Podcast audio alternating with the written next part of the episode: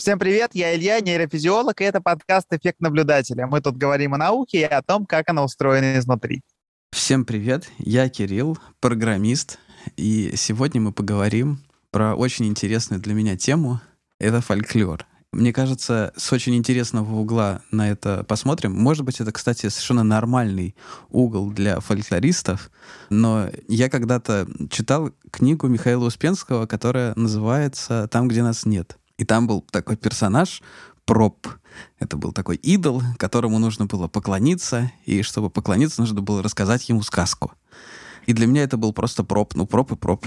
А потом как-то я узнал, что проб — это просто глыба, что это человек, который очень глубоко погрузился в тему фольклора и с очень интересной стороны на него посмотрел.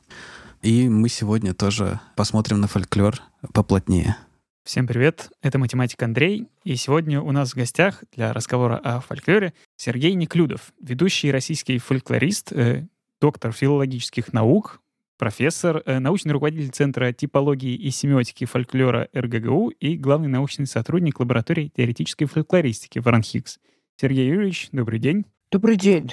Сергей Юрьевич, а мы можем начать немного с базы, потому что я сомневаюсь, как лучше определить, что такое фольклор вообще. И можем начать с этого. Определить, что такое фольклор, какой он бывает. Вообще начать так с базы какой-то, с определений. Вы знаете, я бы начал даже немножко раньше, немножко шире. Я бы начал с того, что такое гуманитарная наука.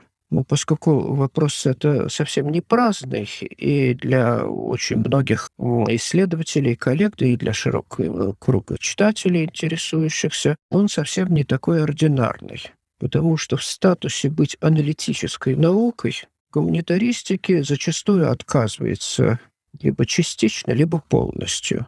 Так или иначе, к нашему времени под разными псевдонимами. Та область, которая раньше называлась общественной науки в нашей традиции, ну или гуманитарные науки там и так далее, как-то разошлась на, собственно, гуманитарные и социальные в широком смысле слова. Ну, как бы вот социальным наукам разрешается быть аналитическими, и для них допускаются критерии научности, такой более строгой научности, ну, а гуманитаристика — это вот вроде бы такое, у нее есть такое застенчивое обозначение — гуманитарное знание.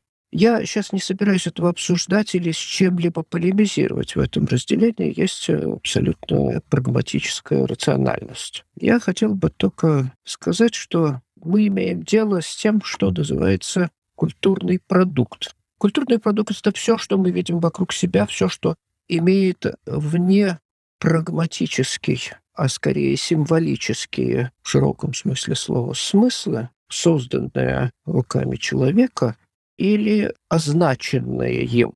Например, мы говорим, что Солнце — это там то-то и то-то, там не с точки зрения астрономии, а с точки зрения, так сказать, э, нашей символической системы. Мы Солнце не создавали, мы создали символ Солнца. И вот э, есть, так сказать, э, непрагматический аспект всех созданий человека, так вот, это все можно обозначать как культурные продукты или продукты культуры. И вот в подходе к продуктам культуры есть два разных аспекта. Не то чтобы хороший или плохой, а вот есть, так сказать, аспект некоторого рода освоения этого продукта, его потребления, его реинтерпретаций, поскольку в традиции культурной происходит непрерывный процесс реинтерпретаций предшествующих культурных продуктов, сложившихся несколько раньше. Есть аспект аналитический, который предполагает вот, ну, более-менее строгую или претендующую на строгость аналитику того, как это устроено, откуда произошло, как развивается и как функционирует. И вот культурный продукт не одинаков по отношению разные культурные продукты не одинаковы по отношению к этим двум аспектам или этим двум подходам. Есть такие, которые э, более проницаемы для э, относительной или достаточно строгой аналитики, есть менее проницаемые. И это проистекает из как раз из самого предмета нашего рассмотрения, из его специфики. Потому что любой культурный продукт является предметом потребления, и, с другой стороны, он является предметом осмысления. И в качестве предмета осмысления мы пользуемся инструментами, заимствованными из области потребления. Ну, если сказать более отчетливо, то мы с помощью такого культурного продукта, как язык, описываем вещи, которые созданы на этом языке. В этом есть некоторый парадокс и принципиальная сложность. Когда строгую аналитику или те дисциплины, которые претендуют на строгую аналитику, упрекают в загруженности терминами, использовании птичьего языка, как якобы такое, так сказать, сектантство, эзотеричность. Это, в общем, несправедливо. Желание говорить с помощью терминов — это желание отсечь лишние ассоциации, которые дает естественный язык, потому что поле значений слов, которыми мы пользуемся, оно огромно. И оно дает лишние коннотации, когда мы хотим выделить узкую семантическую область, а за ней шлейфом тянется, так сказать, там большое количество значений, мы ничего с этим сделать не можем. Это в природе языка. Термин чем хорош, что он значит ровно то, что он значит, или, по крайней мере, в какой-то хотя бы степени. Хотя о терминах надо договариваться, и это тоже определенный процесс, и процесс сложный. Это вот, значит, одно предуведомление. Другое то, что, конечно, это неравномерность, неравномерная проницаемость для какой-то более или менее строгой аналитики разных областей гуманитарного знания или гуманитарной науки, определяется таким образом, что там, где мы имеем дело с сильным индивидуальным началом в создании культурного продукта, чем сильнее это индивидуальное начало, а следовательно, чем сильнее у нас будет, так сказать, такой, ну, феноменологический аспект его исследования, вот, тем сложнее применять к нему более строгие методы. Это не значит, что, так сказать, продукт индивидуального творчества в какой бы то ни было мере свободен от некоторого рода не вполне нами познанных общих закономерностей построения текста или не текста, так сказать. Ну, мы под текстом вообще на самом деле понимаем очень широко любой практически культурный продукт. Вот, это не значит. Но просто здесь возникает некоторые, так сказать, разовые использования и очень сильные инновативные движения, которые труднее каталогизируются, систематизируются и так далее. Мы к этому идем, и думаю, что, в общем говоря, будущее более-менее вот за этим, как раз за учетом, так сказать, за учетом личного участия в создании на самом деле продукта, который, вообще говоря, создан вещами, взятыми из арсенала традиций. Вот ровно по этой линии, если не считать лингвистику, язык, который, конечно, самый продвинутый в этом смысле, так сказать, там, предмет, то наиболее, видимо, продвинутым в этом смысле, так сказать, продвинутой области является фольклористика, потому что она имеет дело с продуктами типовыми, повторяющимися, варьируемыми и в некотором смысле, ну, не то чтобы подлежащими учету некоторыми, ну, даже математическими методами, ну, по крайней мере, методами, так сказать, разного рода подсчетов. Ну, тут и за этим стоит некоторые сложности, которые, о которых там можно будет потом поговорить. Когда-то э, один коллега, который не занимался фольклором, а занимался историей Древнего Рима и культурой Древнего Рима, спросил меня, что вас, собственно, привело в фольклористику. Ну, если не считать при входящих обстоятельств там, личного характера, а вот, я подумал над этим и сформулировал для себя, пожалуй, положение, которое я, от которого я и сейчас не отказался это удивление тем обстоятельствам, что сказки всех народов мира похожи друг на друга. Зачем явно не стоит какого-то одного индивидуального замысла, понимаете? Если один писатель пишет похожие произведения, для нас нет в этом удивительного. А если народы, которые на протяжении некоторого исторического периода не были связаны культурными связями, а следовательно не обменивались своими, так сказать, текстами. Ну, вопрос о том, как происходит такого рода обмен, это вопрос тоже отдельный. И тем не менее, структурно организуют свои тексты. Когда я говорю о сказке, я не говорю о жанре сказки, я говорю вообще просто о фольклорном тексте. Организуют каким-то более или менее похожим образом, ну, понятно, что за этим стоит что-то какого-то типа еще не выявленные нами закономерности. Ну вот, пожалуй, что вот это самое любопытство к этому наблюдению, а оно, в общем говоря, является, по-видимому, всеобщим, вот оно тут приводит, так сказать, к занятиям фольклора. Я могу со своей стороны сказать, что меня тоже это очень поразило. Я как-то про это не думал, потому что, не знаю почему, как-то ты не сопоставляешь фольклор других стран. Я читал и сам когда-то в детстве, и сейчас вот сын там что-то читаю, какие-то сказки других народов мира. Но когда я вот почитал Пропа, там еще когда мне ткнули в то, что, ну, действительно, очень повторяются мотивы очень повторяются некоторые там персонажи в каком-то смысле. И ты когда это увидишь, и правда, это такое ощущение, ого, ничего себе, как бывает. Да, это очень сильно. Это вот для меня, так скажем, базой для входа в эту науку было, пожалуй, это. Хотя были, еще раз хочу сказать, э, обстоятельства и там культурные, и социальные, и, в общем, там связанные с временем. А время это было очень очень давнее, это еще начало 60-х годов, там, когда я учился в университете, свою роль сыграл и мой учитель Ильдар Моисеевич Мелетинский, и чтение в раннем, так сказать, вот студенческом еще периоде морфологии сказки Пропа и много чего другого. И впоследствии поездка на тартусские школы по вторичным моделирующим системам, возглавляемые Юрием Михайловичем Лотманом, вот которому сейчас мы празднуем столетие, которого мы сейчас празднуем. Это все, конечно, играло свою роль. Но да, да, вот это вот, так сказать, это так.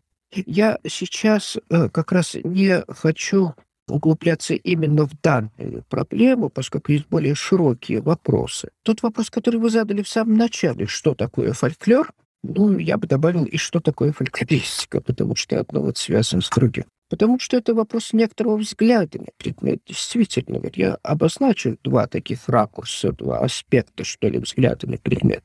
Это не вполне, так сказать, обывательский взгляд, это вполне взгляд и научный. Потому что существует фольклористика, я бы сказал, описательная. Она же может быть и претендовать отчасти на историческую, но это сложно с фольклором. Почему с фольклором сложно говорить об, как об исторической науке, поговорить чуть позже. Э, описательный, что я имею в виду? Когда мы смотрим на программы разного рода, там, филологических факультетов, которые на истории литератур, курсов литератур, мы видим, что в начале там первой страницы или где-то сбоку, это не обязательно так, но во всяком случае идет курс национального фольклора, как бы предполагается, что вот он предшествовал литературе, это правильно предполагается. Он наверняка предшествовал литературе. Это не значит, что литература прямо-таки вот так вышла из него, там все гораздо сложнее. Но, тем не менее, да, конечно. Он как бы первая страница литературы. Но он не только первая страница. Он еще и живет рядом с литературой. Но там, где литература есть, есть народы, у которых нет литературы, нет письменности. Ну, в историческом смысле, так сказать, там в нашем еще историческом вчера, который без письменных народов было много, они до сих пор есть еще, которых только фольклор и ничего другого. Так вот, продолжает жить рядом с литературой или, может быть, говоря по-научному, рядом с книжной традицией, письменной традицией. Они живут параллельно, как две коммуникационные системы. Обе традиции, переплетаясь, взаимодействуя, отрицая друг друга, опираясь друг на друга. Но вот они живут как бы рядом. И это очень важно. Так вот, когда говорим о фольклоре как части национальной культуры, ну, русской были, русской сказки, русской народной лирики, мы рассматриваем ее, ну, вполне, так сказать, таким вот определенным образом, скорее описательным. Нет, тут присутствует систематика, главным образом жанровая, то есть, естественно, мы будем разделять эти тексты по каким-то группам отдельно, рассматривать сказки отдельно, былины отдельно, песни отдельно, там, предания и так далее. И историческое, которое всегда реконструктивно, потому что мы занимаемся фольклором, а фольклор — это устная традиция, которая оставила какие-то следы в письменности, или не оставила, не везде и не всегда, и о которой, как о реальности, мы можем говорить только по записям последнего, ну, в широком смысле слова, последнего времени. Ну, начиная где-то такое, там, середины XIX века, ну, даже с начала XIX, ну, условный братьев Гримм, хотя, вообще говоря, это довольно условный рубеж, но тем не менее.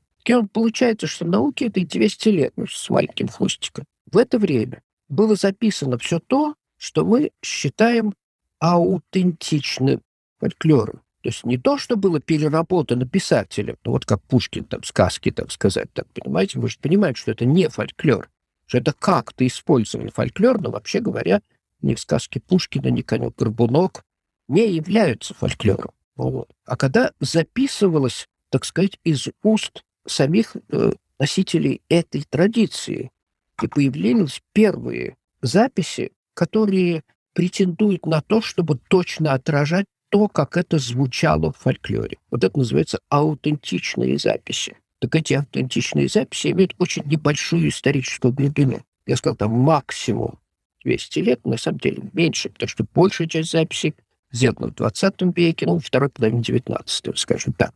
Соответственно, если мы говорим, что это фольклор первобытно-общинного общества, мы совершаем гигантский какой-то такой провал в какую-то такую яму, и мы пытаемся реконструировать то, что мы никогда не слышали и никогда не услышим, то, что мы никогда не видели, то, что мы считаем, что там должно было быть, для чего у нас есть известные основания, скажем так. Но основания эти подвергаются непрерывной ревизии. Так вот, эффект, так сказать, то, что у нас есть некоторая систематизация по жанрам, у нас некоторое представление, что одни жанры древнее, а другие позднее, ну, мы можем, видимо, согласиться с тем, что обрядовая песня древнее, чем современный анекдот, скажем так. Но между ними располагается огромный регистр, скорее такой градуальной последовательности, чем контрастный, потому что там одно там старше, а бог весть, а может быть и что-то ему предшествует. Но не говоря о том, что поставить точную дату рождения того или иного жанра, а подчас даже и того или иного текста, вообще говоря, невозможно. Ну, какие-то жанры вполне могли умирать и возрождаться, наверное, или сходить на какой-то минимум, я не знаю. То есть передавалась традиция, но, может быть, она не была настолько сильна. Не знаю, насколько это возможно, такие процессы. Традиция возрождаемые э, науки известны только в основном искусственно возрождаемые. Такое бывает. Когда, например, там становится, там, ну, я не знаю, знаком э, национальной идентичности, там, народная песня и народную песню начинают передавать по телевизору. И ее, так сказать, там как-то, ну, вполне слушают. А потом ее перепевают, ее поют. И она уходит обратно в устную традицию, в ту самую, где она была практически почти забыта. А источником для такого рода, так сказать, могут быть, там, скажем, например, научные сборники, составленные там сто лет назад, которые, так сказать, там, первыми собирателями были составлены. Нечто подобное происходило, э, в частности, после, так сказать, завершения, э, ну, в постатеистическую эпоху, после распада Советского Союза, но дело не в распаде, а дело главным образом в том, что снятие табу на так называемый религиозный фольклор, шаманский, там, скажем, например, там и так далее, привел к тому, что многие народности, нации, этносы, так сказать, стали как бы, так сказать, пытаться вспомнить о своей идентичности ну, с одной стороны, апелляциями к э, историческому или квазиисторическому прошлому, а с другой стороны, к своим национальным, ну, религиозным традициям. Для некоторых это шаманские традиции. А сами шаманские традиции за 70 лет, так сказать, атеизма вообще, как вы понимаете, как-то плохо сохранились. С шаманами плохо обращалась советская власть, как, впрочем, с другими служителями культа. Но с шаманами хуже даже, потому что они не были поддержаны какой-нибудь большой институцией, как, например, церковь. И для того, чтобы возродить эти традиции, куда обращались? Да, обращались к научным записям шаманских текстов, которые были сделаны в начале века или в конце, в начале 20 или в конце 19 там, и так далее. Я это наблюдал, чем сказать, своими глазами. Других вариантов возрождения традиций не могу отрицать, но не могу и, как говорится, подтвердить просто по той причине, что если традиция была, и она угасла, Если она не оставила следов письменности, мы не можем о ней говорить как о реальности. Мы ничего про нее не знаем. И там, насколько то, что появляется позже, является возрождением, ну, это будет смелое утверждение. Мы не знаем это, просто мы знаем. Все это, на удивление, напоминает исследование э, происхождения видов в биологии. Мы наблюдаем только те виды, которые дожили до наших дней. У нас есть какая-то часть палеонтологической летописи, то, что в ископаемых останках осталось.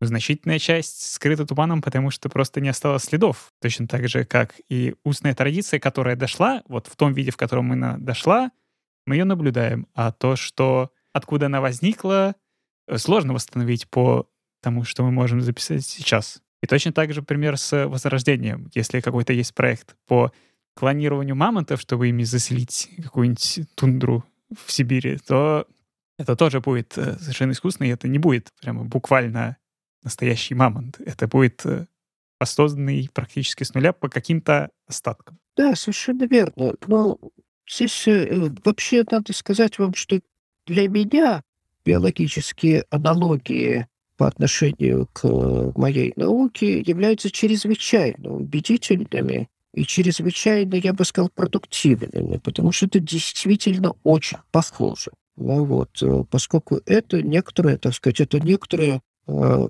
движение, ну, скажем так, сейчас очень э, в нашем цикле наук очень, так сказать, так, как дискредитировано понятие эволюции, с чем я не согласен но, тем не менее, это некоторые эволюционные движения, э, не имея в виду даже прогресса, а имея в виду просто преобразование форм, в которых э, присутствует в основном два механизма. Механизм, так сказать, механизм стабилизационный, так сказать, которые взаимодействуют непрерывно. И, в общем, которые можно наблюдать даже эмпирически в полевых условиях, если ты хорошо знаешь и хорошо так много записываешь или иную традицию. Ну и в масштабах там, всей традиции, так сказать, исторической традиции, это явно происходит ровно таким же образом. Для реконструкции имеется два инструмента, и они действительно такие же. Один инструмент — это некоторые такие следы, которые оставлены в письменности. Ну, мы их, как мы опознаем, что это, вообще говоря, фольклорные следы? Мы их сравниваем с тем фольклором, который мы записываем сегодня. То есть мы знаем, что вот, так сказать, фольклор обладает такими-то и такими-то качествами, пользуется набором определенного типа мотивов, то есть, так сказать, минимальных единиц смысла. Он пользуется определенными способами организовывать текст, так сказать, там, структурировать, как мы говорим, текст. Он пользуется определенным способом выражения своих идей, там, ну и так далее. Есть такой набор. И вот если мы сталкиваемся с такого рода вещами письменности. Если мы находим подобия этим, так сказать, текстам, которые мы нашли в старых летописях, в каких-то книжных юридических документах, литературе, мы можем, так сказать, предположить большой степенью уверенности, что это следы фольклора.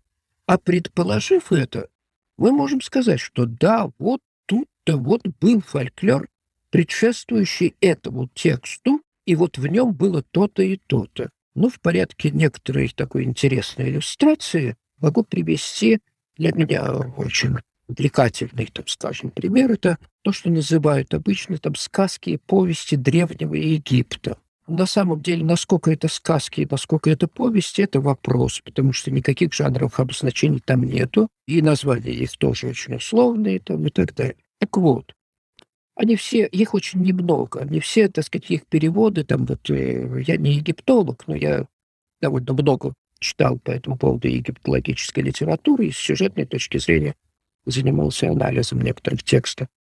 Так вот, значит, эти самые, там этих текстов мало. Это маленькая книжечка, в сущности. Есть, есть русские переводы в том числе тоже.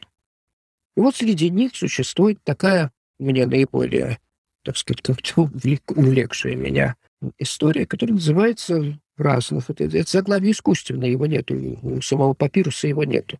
Она называется э, «Обреченный царевич» или «Обреченный сын фараона» или еще что-нибудь. Текст очень неплохо сохранился, за вычетом одного. У него оторван конец. Мы не знаем, чем кончилась история. и никогда не узнаем, видимо, потому что экземпляр единственный. И что самое обидное, что эта порча папируса произошла не в незапамятные времена, а уже когда она, он был в руках коллекционера. Там какая-то туманная история, но, в общем, дело не в этом. Этот текст, сказки в кавычках, мы не знаем, сколько это сказка. Вот, потому что сказка — это не только структура, это еще и прагматика. Это то, как люди расценивают данный текст. Так вот, значит, это, так сказать, это, это произведение, он идеально от элементов со всеми элементами соответствует схеме Пропа, морфологической схеме Пропа. Он записан 4000 лет назад.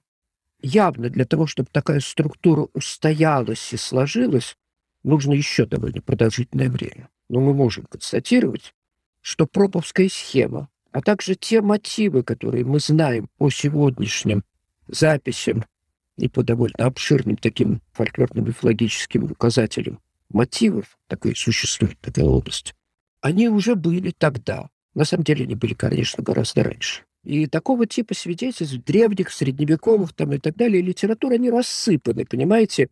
И они нам дают, ну, некоторые, недостаточные, но все-таки некоторые критерии для некоторых реконструкций. Хотя на самом деле гораздо больше мы получаем вот от того, что нам дал, так сказать, такой дарвинский эволюционизм, так сказать, представление о том, что на Земле одновременно могут присутствовать, как бы сказать, разновозрастные в типологическом смысле тексты, традиции и виды. То есть мы, с одной стороны, у нас рядом живут, там, понимаете, так сказать, э, там, я не знаю, там, крокодил и лев, там, скажем, или пример. Лев, там, как вид, по всей видимости, возник позднее крокодила.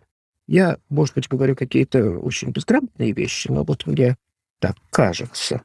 Так вот, рядом у нас живет, например, волшебная сказка, продукт не очень раннего происхождения, но, тем не менее, рядом живет какой-то очень архаический миф. Продолжает жить они рядом тут же. Вот э, мифологическая проза, так называемые демонологические былички, рассказывающие о встрече человека с потусторонним духом, так или иначе. Это очень древний жанр, несомненно, древние сказки. И он вполне себе должен до наших дней. Он, кстати сказать, фиксируется вполне литературно, э, древнекитайских, например, текстов. На нем, на его базе сложилась знаменитая танская новелла. И одновременно у нас есть современный анекдот о Чапаеве. Ну уж он-то точно позднее, чем были, правда же? Он-то уж точно, так сказать, там это самое. Вот. И это все есть здесь, рядом. Рядом живет тут же. То есть у нас есть, научно выражаясь, как бы некоторого рода диахронии, распластанные в синхронии. То есть как бы некоторая историческая последовательность, которая размазана вот так по поверхности нашего наблюдения. Это ну, там, ну, с какой-то дозой вероятности, долей вероятности попробовать произвести какую-то, значит, такую вот стратификацию, разделение этих самых, так сказать, элементов на более старые, менее старые, избегая, однако, точной хронологии, потому что вот с точной хронологией здесь совсем плохо. Даже когда у нас есть запись. Потому что когда у нас есть запись, о чем нам говорит запись? Вот оставили на нам, так сказать, запись, даже просто след в какой-то там, я не знаю, там итальянской новелле, там э, эпохи Возрождения, или там какая-нибудь уже научная запись XIX века. Запись нам говорит об одном только, что этот текст к тому времени уже существовал. Не более того. Вот, так сказать, чем принципиальное отличие от литературы. Вот когда у нас есть, так сказать, дата создания Евгения Онегина, ну, она там относительно широкая, ну, очень относительно, но тем не менее, у нас есть дата, то можем сказать, что до этой даты Евгения Онегин не было. Так сказать, это литературные тексты подлежат хронологизации, исторической атрибуции, а устные тексты нет. Так сказать, они вот такие вот, вот, вот. И запись нам ничего не говорит. Она только констатирует, что да, в это время уже есть. А сколько до этого оно было, мы не знаем. Дальше начинаются реконструкции. Поэтому каких бы исторических экскурсий мы не предпринимали, мы должны все время помнить о том, что мы избегаем прямой хронологии. И, в общем, можем ее использовать, когда у нас в текстах некоторых жанров появляются ну, своего рода такие, знаете, меченые атомы, так сказать, реалии эпохи. Ну, понятно, что там киевский цикл былин не мог возникнуть раньше, чем возник Киев. Там. Или новгородский раньше, чем возник Новгород. Ну, раньше точно, а вот когда именно мы все-таки сказать не можем. Тоже анекдот о Чапаеве не мог возникнуть раньше, по крайней мере, романа Фурманова, на самом деле фильма о Чапаеве, а еще более на самом деле, когда этот фильм пошел в повторный прокат уже вот 50-е э, или, скорее, 60-е годы, а еще точнее, когда он пошел по телевизору. Вот эта телезависимость анекдота, она невероятно важна, потому что пересказыватели, сейчас это анекдотический цикл ушел, он был очень модным одно время, очень популярным. Рассказыватели анекдотического анекдота не читали роман Фурманова, а в каком-то количестве и фильмы не смотрели, потому что анекдот уже жил своей жизнью, но Чапаев и Петька там присутствовали, они оттуда, и у нас есть некоторые вот меты, по которым мы можем, значит, там поставить. Вообще современный фольклор, или как мы его называем, постфольклор, в этом смысле имеет преимущество по сравнению с традиционным старым фольклором, поскольку он перенасыщен такого рода свидетельствами эпохи с одной стороны, и с другой стороны сам так наследил письменных, так сказать, текстах, что, в общем говоря, о нем, как об историческом феномене, говорить значительно проще, чем об русской былине. Если почитать соответствующую литературу, там, когда произошла русская былина, вы увидите, что ученые держатся разных мнений, и их, эта разница исчисляется многими веками. Я сейчас подумал, когда я в первый раз услышал про Чапаева и Петьку, это, наверное, когда читал Пелевина «Чапаев и пустота», я как-то открыл для себя Чапаева и Петьку. И, и, ну, то есть анекдоты, понятное дело, я слышал, но это было как-то на периферии, это не было частью моей культуры, что ли, не знаю. А вот после этого, да, ну, проникся. Вы знаете, вот этим вы на самом деле физически, фактически оказались, вот в это время вы могли бы осознать, что вы включились в традицию, истоков которой, когда вы читали, вы даже, видимо, либо не знали, либо не думали о них. А тем не менее, они вот есть. На самом деле есть предшествующие фазы. Ну, был реальный Чапаев. Были предания о Чапаеве, они вообще вполне дожили до нашего времени. Э, фольклорные такие вполне предания. Был Фурманов, написавший свой роман. Был фильм, поставленный Васильевыми был, так сказать, его возобновление, был телевизионный прокат. И вообще, судя по всему, для анекдотов, это, собственно, касается Штирлица, вот цикла Штирлица, это касается э, детских анекдотов о Винни-Пухе там, и так далее. Эти анекдоты даже не столько кинозависимы, сколько телезависимы, потому что телепрограммы обладают тем качеством по сравнению с фильмами, что их одновременно смотрит гигантское количество народу. На фильм ходит в разное время, на разные сеансы, в разные, так сказать, там и так далее. А прокат какого-нибудь «17 мгновений весны», ну, вы это не, не можете помнить, но я-то хорошо помню, улицы пустели, магазинов никого И на следующий день, конечно, все обсуждали и как-то переформулировали для себя да, просмотр. Да, да, да, да, да, да. И потом это все, ну, есть специальные по этому поводу, есть специальные исследования. Анекдот Штирлиц, есть книжка моей ученицы Саши Архиповой. Это Штирлиц шел в коридор, там, так сказать, хорошая была диссертация кандидатская, да. Так-то хороший вопрос, чем Чапаев от там, Никиты Кожемяки отличается? Ну, в каком-то смысле там тоже было наверняка много фаз каких-то, переходов наверняка было, но просто тут вот понимаете, почему я сказал, что постфольклор обладает для нас преимуществами теми, что у нас очень многое зафиксировано, записано, запротоколировано, так сказать, так или иначе. А по поводу Никиты Кожемяки мы можем только догадываться. Другой вопрос, что, конечно, изучая постфольклор и его процессы, но мы с некоторой осторожностью, конечно, выявляя какие-то там закономерности, мы можем их затем как-то проецировать на тот вот устный процесс, который мы не можем реконструировать прямо, но можем догадываться, что вот что-то там такое было. Тут есть э, свои подводные камни, но, в общем, тем не менее, это штука вполне работающая.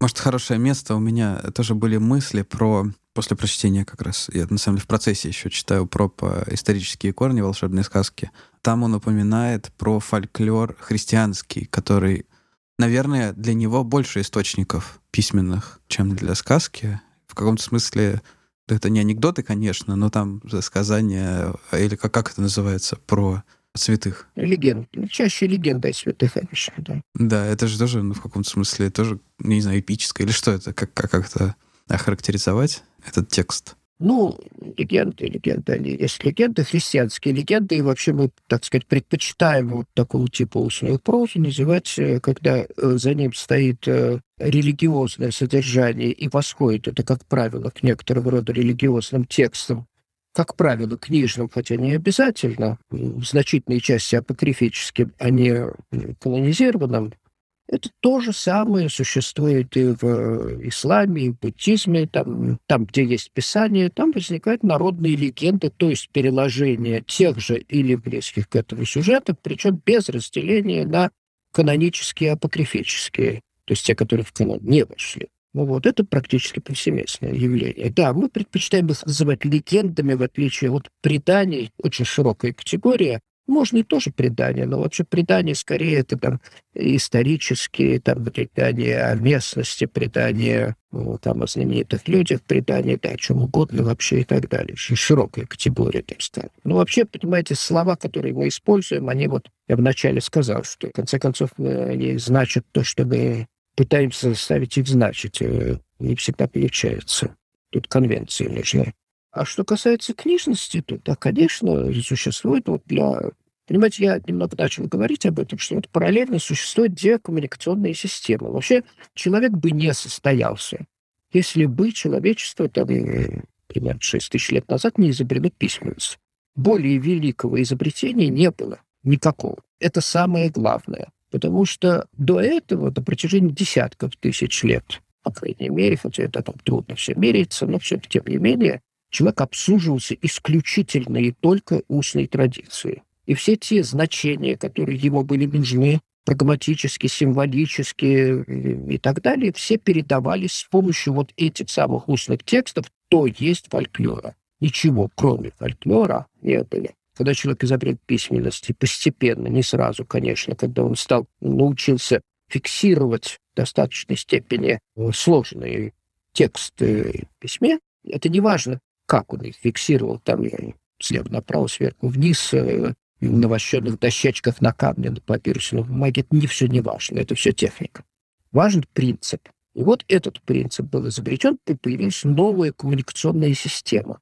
Устная традиция – это одна коммуникационная система, она иная. Письменная традиция – это другая коммуникационная система, но они живут в взаимодействии.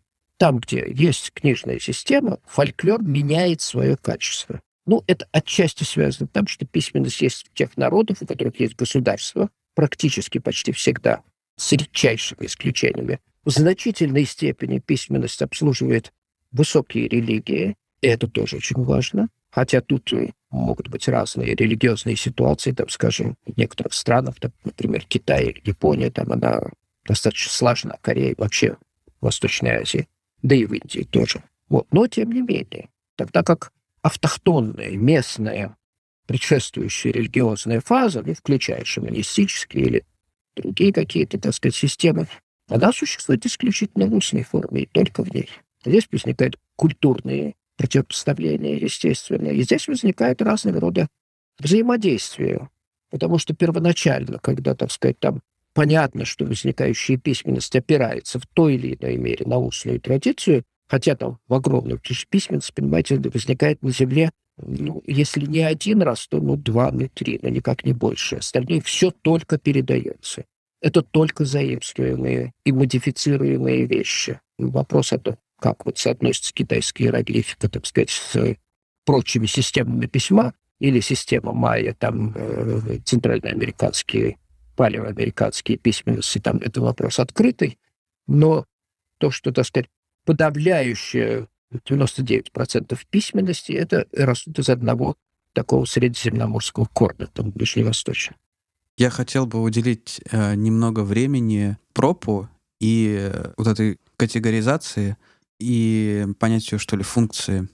Я просто первый раз на самом деле столкнулся с этим, э, когда это было связано с богами. Я читал Гая Юлия Цезаря «Записки о Гальской войне», И у него там есть э, такой момент, я тут себе выписал, значит, из богов они больше всего предпочитают Меркурия. Он имеет больше, чем все другие боги изображений, его изображают изобретателем всех искусств, он же признается указывателем дорог и проводником в путешествиях, ну и так далее. И он проводит параллели как бы с римскими богами, хотя понятно, что германцы, они ну, не называли Меркурия Меркурием, но с точки зрения функций это был тот же персонаж, да, возможно, там было какое-то пересечение, но мы можем говорить, что эти две вещи, они очень похожи, потому что они выполняют те же самые функции. То есть для меня это было каким-то спасением, что ли, потому что я бы не смог... Я в прошлом математик, и мне довольно сложно существовать в таком состоянии, когда не все точно, не все правильно, потому что в математике все так кубиками. Доказано, доказано, не доказано, не доказано. А здесь как бы вводятся понятия функции, и становится более понятна категоризация этих сказок. Э, то есть какой-то появляется объект, с которым можно работать. Мне это очень понравилось. Это сильно как бы продвинуло меня в понимании, что здесь как бы действительно можно с чем работать. То, что касается функций в этом смысле, это не совсем то, что есть проповская функция, но тем не менее это как бы теория, которая многократно опровергалась и потом опять возрождалась там и так далее. Впрочем, сравнить я недавних великого, так сказать, такого французского ученого Жоржа Дюмезиля, э, ну, прожившего почти сто лет и скачавшегося, я не помню, в каком, э, в конце 19-20 века, в общем. Ну, я его еще могу считать своим современником, но очень сильно старше. Ну вот, о том, что, так сказать, там, что индоевропейская система, вся индоевропейская система построена, то есть всех народов, которые восходят к этому общему корню индоевропейскому, это индийские, иранские, греческие, германские, э, славянские, балтийские и целый ряд других там групп, так сказать, языков и народов, которые в общем растут из одного корня, это по языку устанавливается индоевропейская система. И они там имели некоторого рода разделение на три главных функции воина. Функции воина, функции производителя и функции жреца. Ну, конечно, там Меркурий будет относиться к несколько, так сказать, э, другой функции, но понятно, что тремя это все не исчисляется, и, возможно, набор таких функций у богов в политеистической системе э, должен существовать для того, чтобы обслуживать определенный административный, хозяйственный и культурный тип общества, там, скажем так, вот, вот, ну, в широком смысле слова, там, не тождественный, но все-таки, там, тем не менее, там, достигший какого-то определенного там, уровня, уровня там, производства, организации, там, ну, и так далее, и так далее. Ну, есть торговли, конечно, там, и прочее. Такое, видимо, есть. Функция, принять слово, очень широкое, и оно употребимо там в разном смысле. У пропа функция, то, что он выделен при анализе сказки, что повторяются не мотивы, то есть вещи субстанциональные, содержательно определенные, ну, типа там, я не знаю, там золотые яблоки, серый волк, понимаете, там, ну, или какие-то вещи, там, чудесное рождение, там, или еще что, в общем, там, под мотивом идет все что угодно. Это такая конвенциональная единица, что-то наименьшее по объему, повторяющееся и условно неделимое далее. Хотя он, конечно, делится дальше, ну и так далее. Но вообще я говорю, конвенциональная единица. Если два фольклориста встречаются между собой и говорят, они употребляют слово «мотив». Обязательно употребляют, иначе не может быть. И горе, если один из них спросит, а что вы имеете, собственно, в виду под мотивом, тут взаимопонимание закончится. Потому что вот сколько фольклористов, столько понимания этого самого мотива. Хотя до того, как они будут э, вот это выяснять, они будут прекрасно друг друга понимать. Прекрасно. Все будет нормально. Так вот, считалось, что сказка делится на мотивы. Любую сказку возьмите, да, повторяющиеся компоненты. Вот в одной сказке, в другой сказке, в третьей сказке, там и так далее. Еще Великий Веселовский, так сказать, считал, что делится на мотивы там и так далее. Мотив тоже не односоставен, там и прочее, прочее. Поп это раскритиковал и, в общем, показал, что сказка постоянства сказки строится на повторяющихся поступках действующих лиц вот этот поступок он назвал функцией, потому что это, собственно говоря, то, чем эта функция, как бы так сказать, значима для сюжетного движения. Поэтому у него там вот эти вот 32 функции, это 32, так сказать, таких вот, вот поступка разных действующих лиц, там подвох, пособничество, задачи, решение, бой, победа, ну и так далее. За этим стоял гораздо более глубокий смысл, чем просто техническое описание сказки. Он же показал, что эти функции всегда следуют практически в одной последовательности. Да, это было достаточно поразительно для меня. Да, что, да. по сути, скелет сказки у нас один на все сказки. Какие-то там выпадают, может быть, места, но в целом сказка — это очень строгий жанр. Там альтернативный ход, предусмотренный пропом, это очень глубокое предусмотрение. Это когда, так сказать, сюжет идет по линии задачи решения, и когда сюжет идет по линии бой-побед. Как бы интеллектуальное решение проблемы и силовое решение проблемы. Вот параллельные такие потоки. Все остальное не альтернативно. А это противоположение, оно как бы вот делит сказки на богатырские, героические, так называемые, это определенный тип. И все пространства. То есть богатырские сказки отличаются от э, обычных сказок тем, что там решают дело силой. Там другой тип героя. Условно говоря, там будет не Иван Дурак, а Иван Царевич. Ну, это не обязательно Иван Царевич, это какой-нибудь Иван Медвежий ушко, Иван Коровий сын, то богатырь. Человек очень сильный с чудесным рождением. Если он очень сильный, то он, как правило, имеет чудесное рождение. Иван Дурак чудесного рождения не имеет. Он может иметь высокий статус, и быть царевичем может не иметь. Но Иван Царевич не Иван Дурак не только по социальном смысле, он не Иван он по набору признаков, он не, не тот, он действует иначе, иным образом там, и так далее. И финальное испытание, вот испытание, вот пропы, них этих испытаний три. Опять-таки, это его открытие в том, что есть предварительное испытание, когда герой должен его пройти, чтобы получить средства для основного испытания. Ну, скажем, например, для того, чтобы победить змея, ему нужно получить волшебный меч. И вот первое его испытание, это будет предварительное испытание, когда он получает. Иногда это очень мягкая вещь. Он просто получает хороший совет. Получает его взамен за то, что он правильно себя поведет. Вот есть сложный герой, который неправильно себя ведет, идет по его следам и ведет себя неправильно и не получает ни хрена, а иногда и потом. А герой ведет правильно. Вот ему встречается старушка. Она говорит, что ты не весел, говорит, ты повесил голову и так далее. Он говорит, пошла прочь, старый, когда не до тебя. Он проходит немножко, несколько шагов дальше, вспоминает, что со старыми людьми надо вежливым быть. Он возвращается, бабка хватает за подол, говорит, бабушка, извини, вот я вот то-то, то-то. Он вежливость проявляет. Это одно из правил его не потому, что он такой вежливый, а потому что это вот входит в его облик. Герой — это тот, кто действует по правилам, по нужным правилам, понимаете? И бабушка ему говорит, ну вот, милок, все правильно, теперь, значит, ты иди туда-то, туда, ты сделай то-то и то-то. Он прошел предварительное испытание, он получил средства для того, чтобы пройти следующее.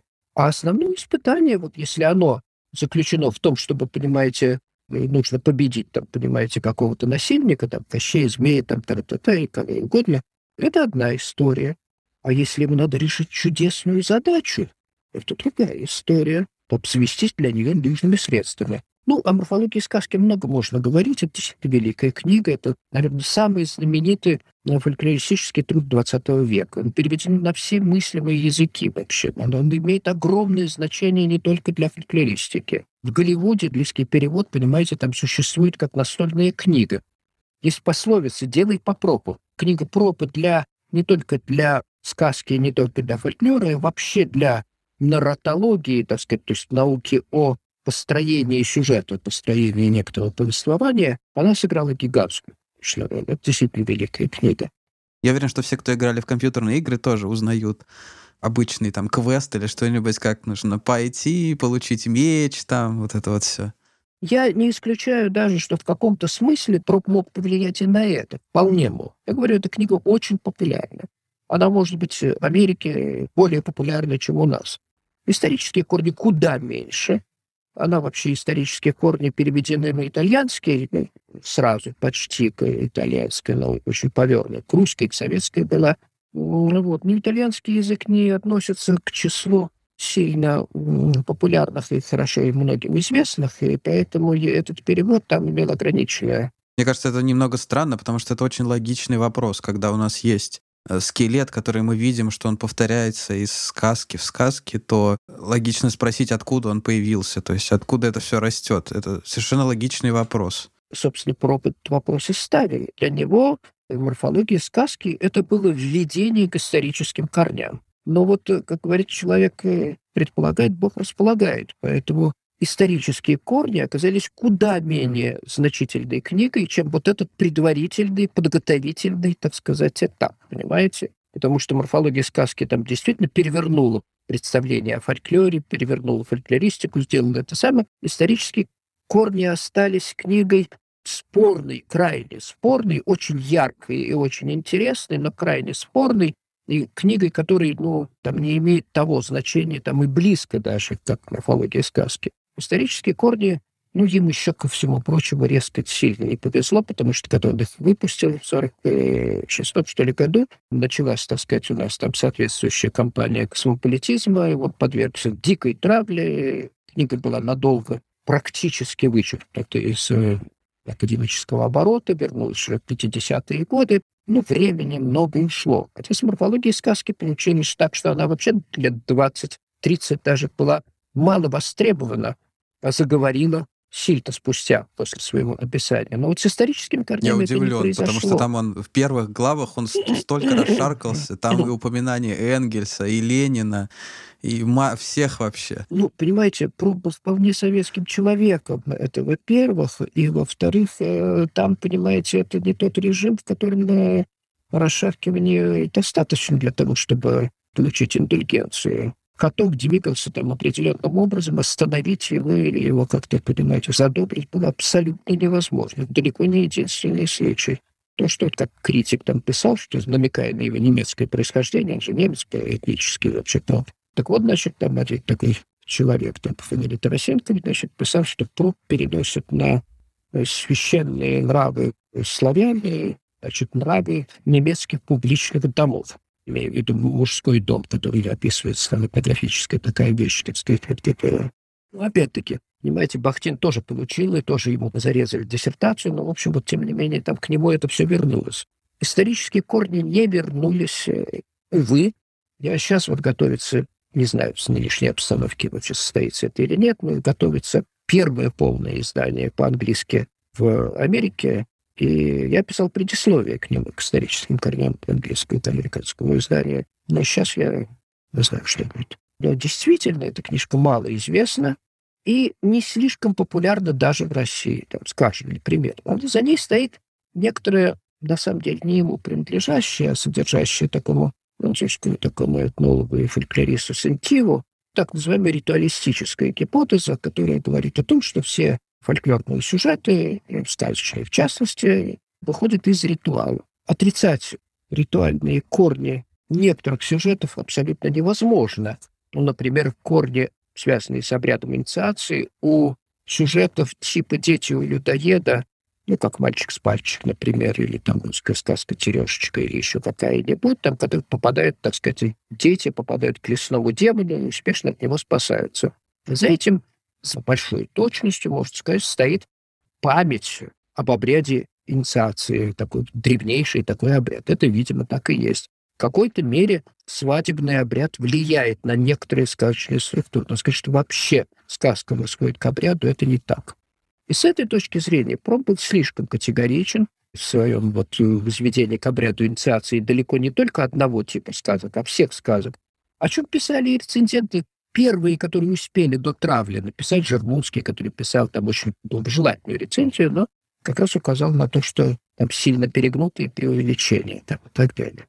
Раз мы заговорили про исторические корни сказки, я хотел вернуться к уже упомянутой нами параллели между фольклором и биологической эволюцией. Мне тоже эта аналогия очень близка, как человеку с биологическим бэкграундом в биологической эволюции есть всегда два параллельных процесса. Один называется конвергенция, когда независимо эволюция приходит к каким-то сходным структурам. Это называются аналогичные структуры, допустим, крылья птиц и насекомых. Противоположный процесс называется дивергенция, когда из какой-то общей структуры развиваются различные, как, например, конечности становятся крыльями, ластами, ногами, у разных ордовых животных. И вот мы поговорили немножко про конвергентную, да, такую эволюцию. Я хочу про дивергенцию немножечко спросить. Получается такое очень нагромождение многих терминов, но, наверное, они все взялись как-то не из ниоткуда. Надо как-то попробовать понять, чем отличаются былины от мифов и легенд, эпос скандинавский. Давайте немножко об этом поговорим. Ну, знаете, в вашем вопросе два вопроса, и они такие довольно сильно, их можно развести было. Процессы дивергенции вполне существуют, они только они их вот хорошо иллюстрируют на более позднем материале, просто по той причине, что, опять-таки, лучше документирован. Э, в более широком культурном аспекте. Скажем, например, существует такой жанр массовой литературы, который там в XIX веке, в 20 начале 20 века э, назывался «лубочная литература». Это массовая литература для массового читателя, который... Массовая литература вообще очень похожа на фольклор. Вообще массовая культура многими своими качествами за одним единственным, но важным исключением, то, что массовую литературу изготавливают профессионалы на сбыт, на то, чтобы продать другим. А фольклор, фольклорный продукт изготавливается для потребления своего собственного, понимаете? Это большая разница. А морфологически, по структуре они очень похожи, по функции очень похожи и так далее. Так вот, глубочной литературы. Дешевенькие книжки для малограмотных, грамотных крестьян, скажем, например, продаваемые афенями, корабейниками там и так далее, там э, постреформационной России, второй половине 19-20 веке, с ней покончила советская власть, когда пришла.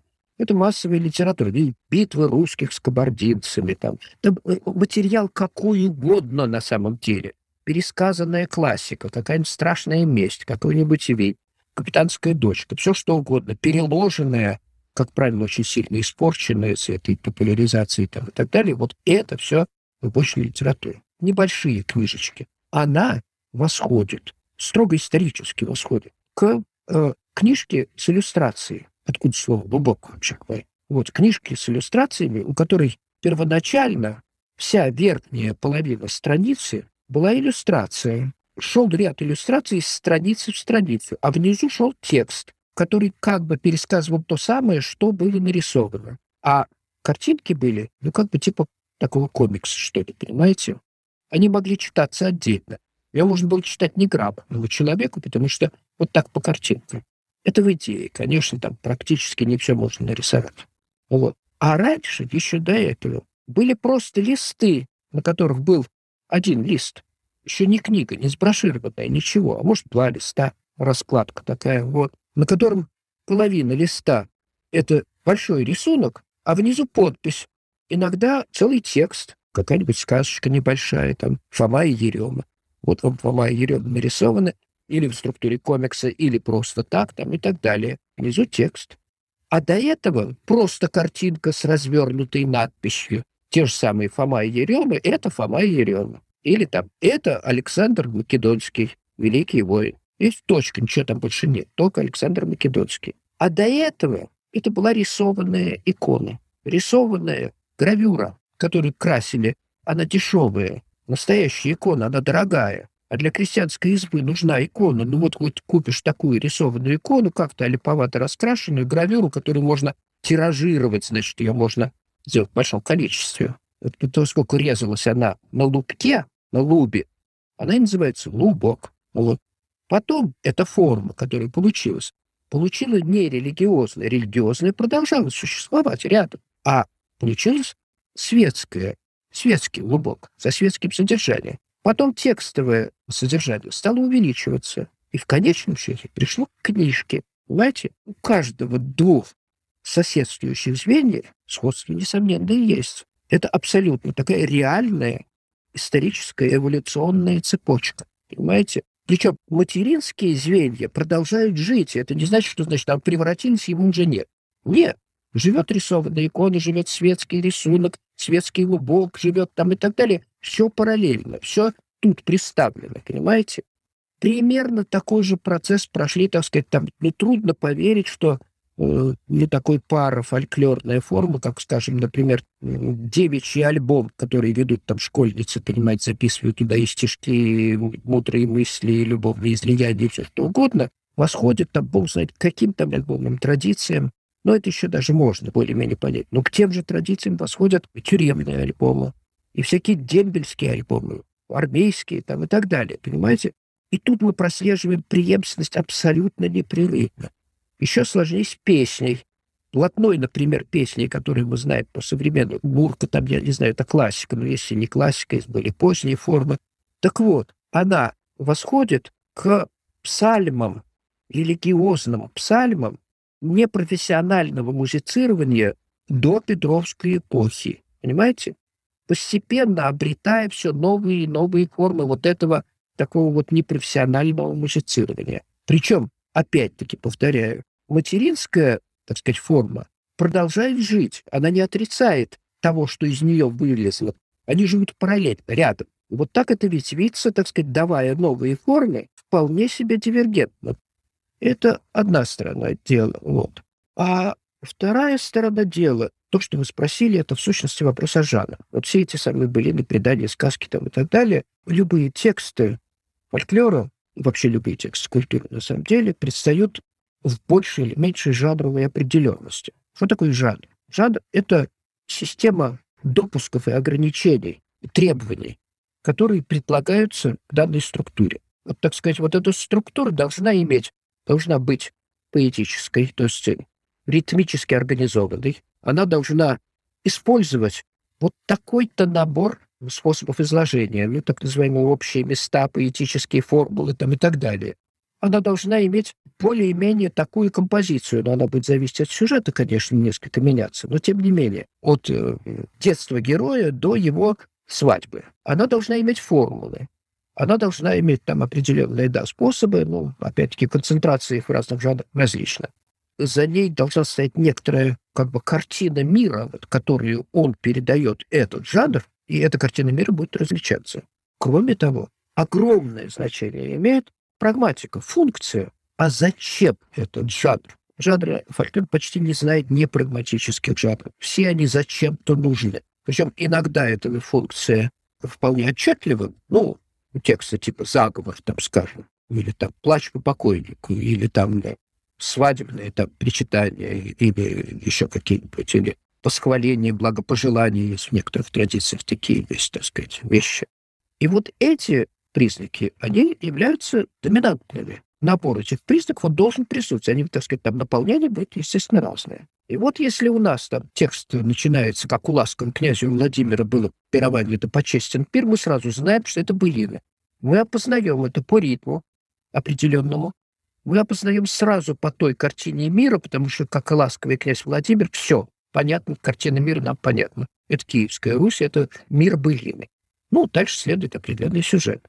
Не может быть в былине Москва не может быть быль. Не бывает. Астрахань не может быть былин, а Рязань может быть. Значит, вот есть набор определенных семантических единиц, который характерен для этого мира. Но это же на самом деле отражает определенные культурные запросы. А Астрахань и Москва и Казань будут в так называемой исторической песне, которая в некоторых своих образцах от былины не будет отличаться ритмически.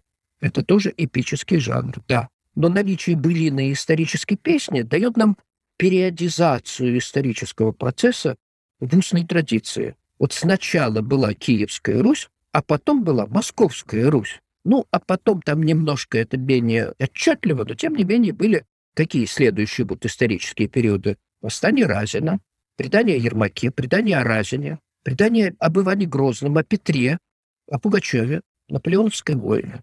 Ну, пожалуй, и все. Дальше уже это расползается по романсам, там немножко это историческая песня как жанр как бы утрачивает определенность.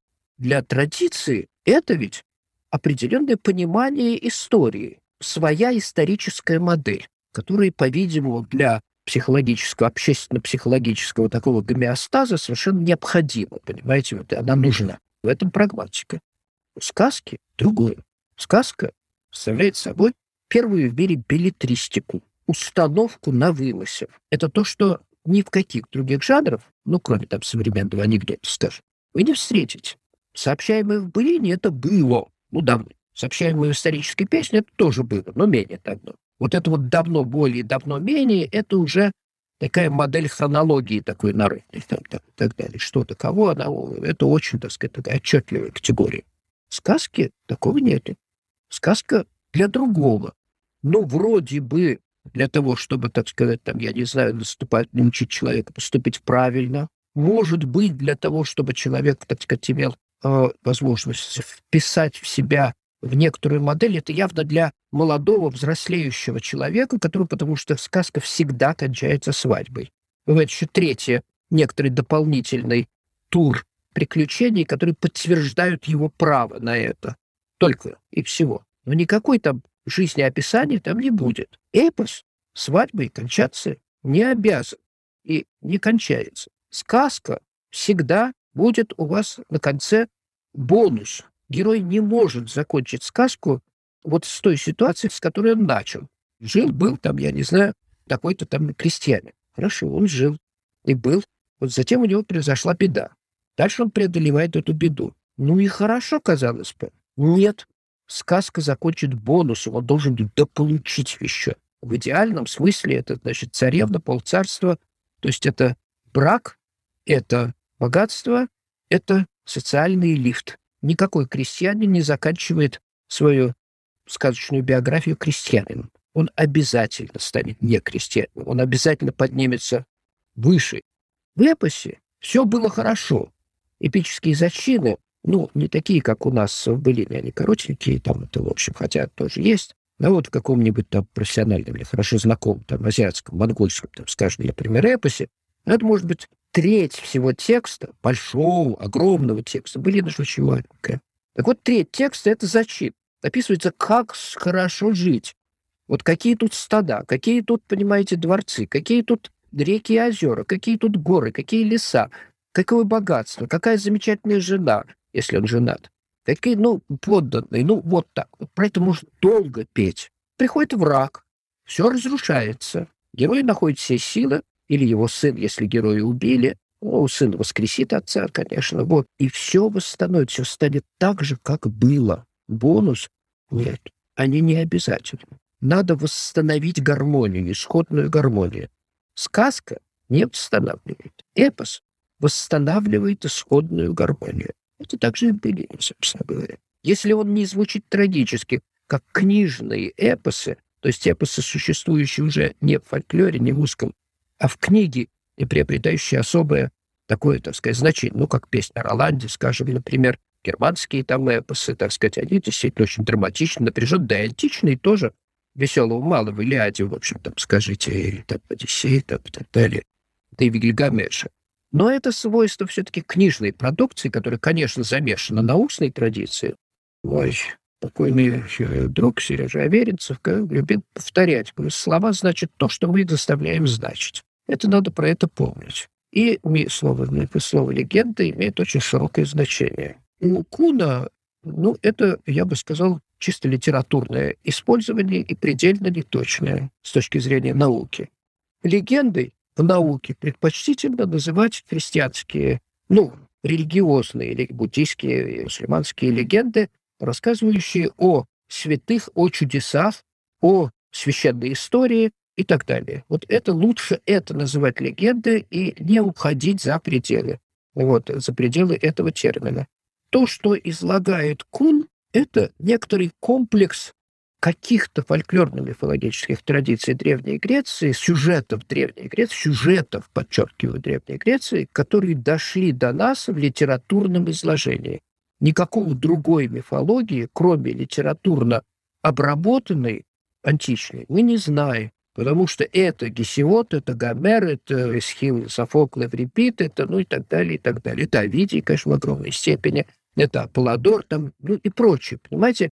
Их не было цели излагать мифологию, они не были фольклористами, они были литераторами, комедиографами, трагиками там или кем угодно. Книга Куна для знакомства вот со всем этим фондом сюжетов очень полезна. Ну, на уровне, я бы сказал, средней школы. Нет, я ничего в этом смысле не говорю, что или, так сказать, там человека, который не собирается профессионально этим заниматься. Ну, замечательно, там, понимаете, но если вы хотите об этом говорить, да, смотреть дальше, нужно смотреть более специальную литературу уже. Ну, хотя бы там взять э, вот нашу энциклопедию «Мифы народов мира», довольно знаменитую, которая вышла в начале 80-х годов, множество раз переиздавалось, существует в сети там, и так далее, где хорошие специалисты писали соответствующие разделы, в том числе греческой мифологии, там, римской мифологии и так далее. Что же касается, так сказать, терминов, я говорю, что пример, приведенный вами, это случай литературного использования, понимаете, на то, чтобы говорить о том, что такое миф, ну, я просто боюсь, что сегодня понадобилось еще столько же времени. Это сложная материя. В двух словах не берусь это вам сейчас изложить. Сложная, очень интересная материя, но она не равновелика жанру. Вот единственное, что я хочу сказать, понимаете? Легенда — это жанр, вот, вот как я описал. Эпос — это жанр. Сказка — это жанр. Миф — это система знаний, которая может быть, может выражаться в разных текстах. Понимаете? Это картина мира, определенная, которая может описываться и выражаться в различных текстах. Ну, то, что мы часто называем мифом, точнее сказать, мифологическое предание. Предание о том, как была создана Земля, э, наш космос из щепотки Земли, которые достались от дна океана. Например, мифология бывает высшая и низшая, то есть высшие вот это вот мифы первотворения, мифы о верховных богах, а бывает низшая, то есть мифология тех духов, которые окружают нас непосредственно, с которыми мы имеем дело каждый день. Лешие, домовые, русалки, духи местности, духи болезней и так далее. Но вообще это обширная тема, вот, э, так сказать, в словах так не скажешь. Тема действительно очень обширная, и вообще по каждому вопросу, который мы сегодня обсуждали, можно еще говорить часами, потому что, да, очень много интересных тут ответвлений, но время уже, наверное, нам закруглять наш разговор. Очень получилось интересный такой обзор фольклористики. Всех наших слушателей, которые хотят немножечко больше углубиться в эту тему, я рекомендую, у Сергея Юрьевича есть прекрасный курс на постнауке, называется «Введение в теоретическую фольклористику». Я при подготовке много из этих лекций посмотрел с удовольствием. Мы ссылку оставим в описании. Я говорю еще раз огромное спасибо, Сергей Юрьевич. Получился очень интересный разговор. Надеюсь, слушателям тоже понравится. Приходите к нам в телеграм-чат общаться, подписывайтесь на нас везде, рассказывайте друзьям про наш подкаст и до новых встреч.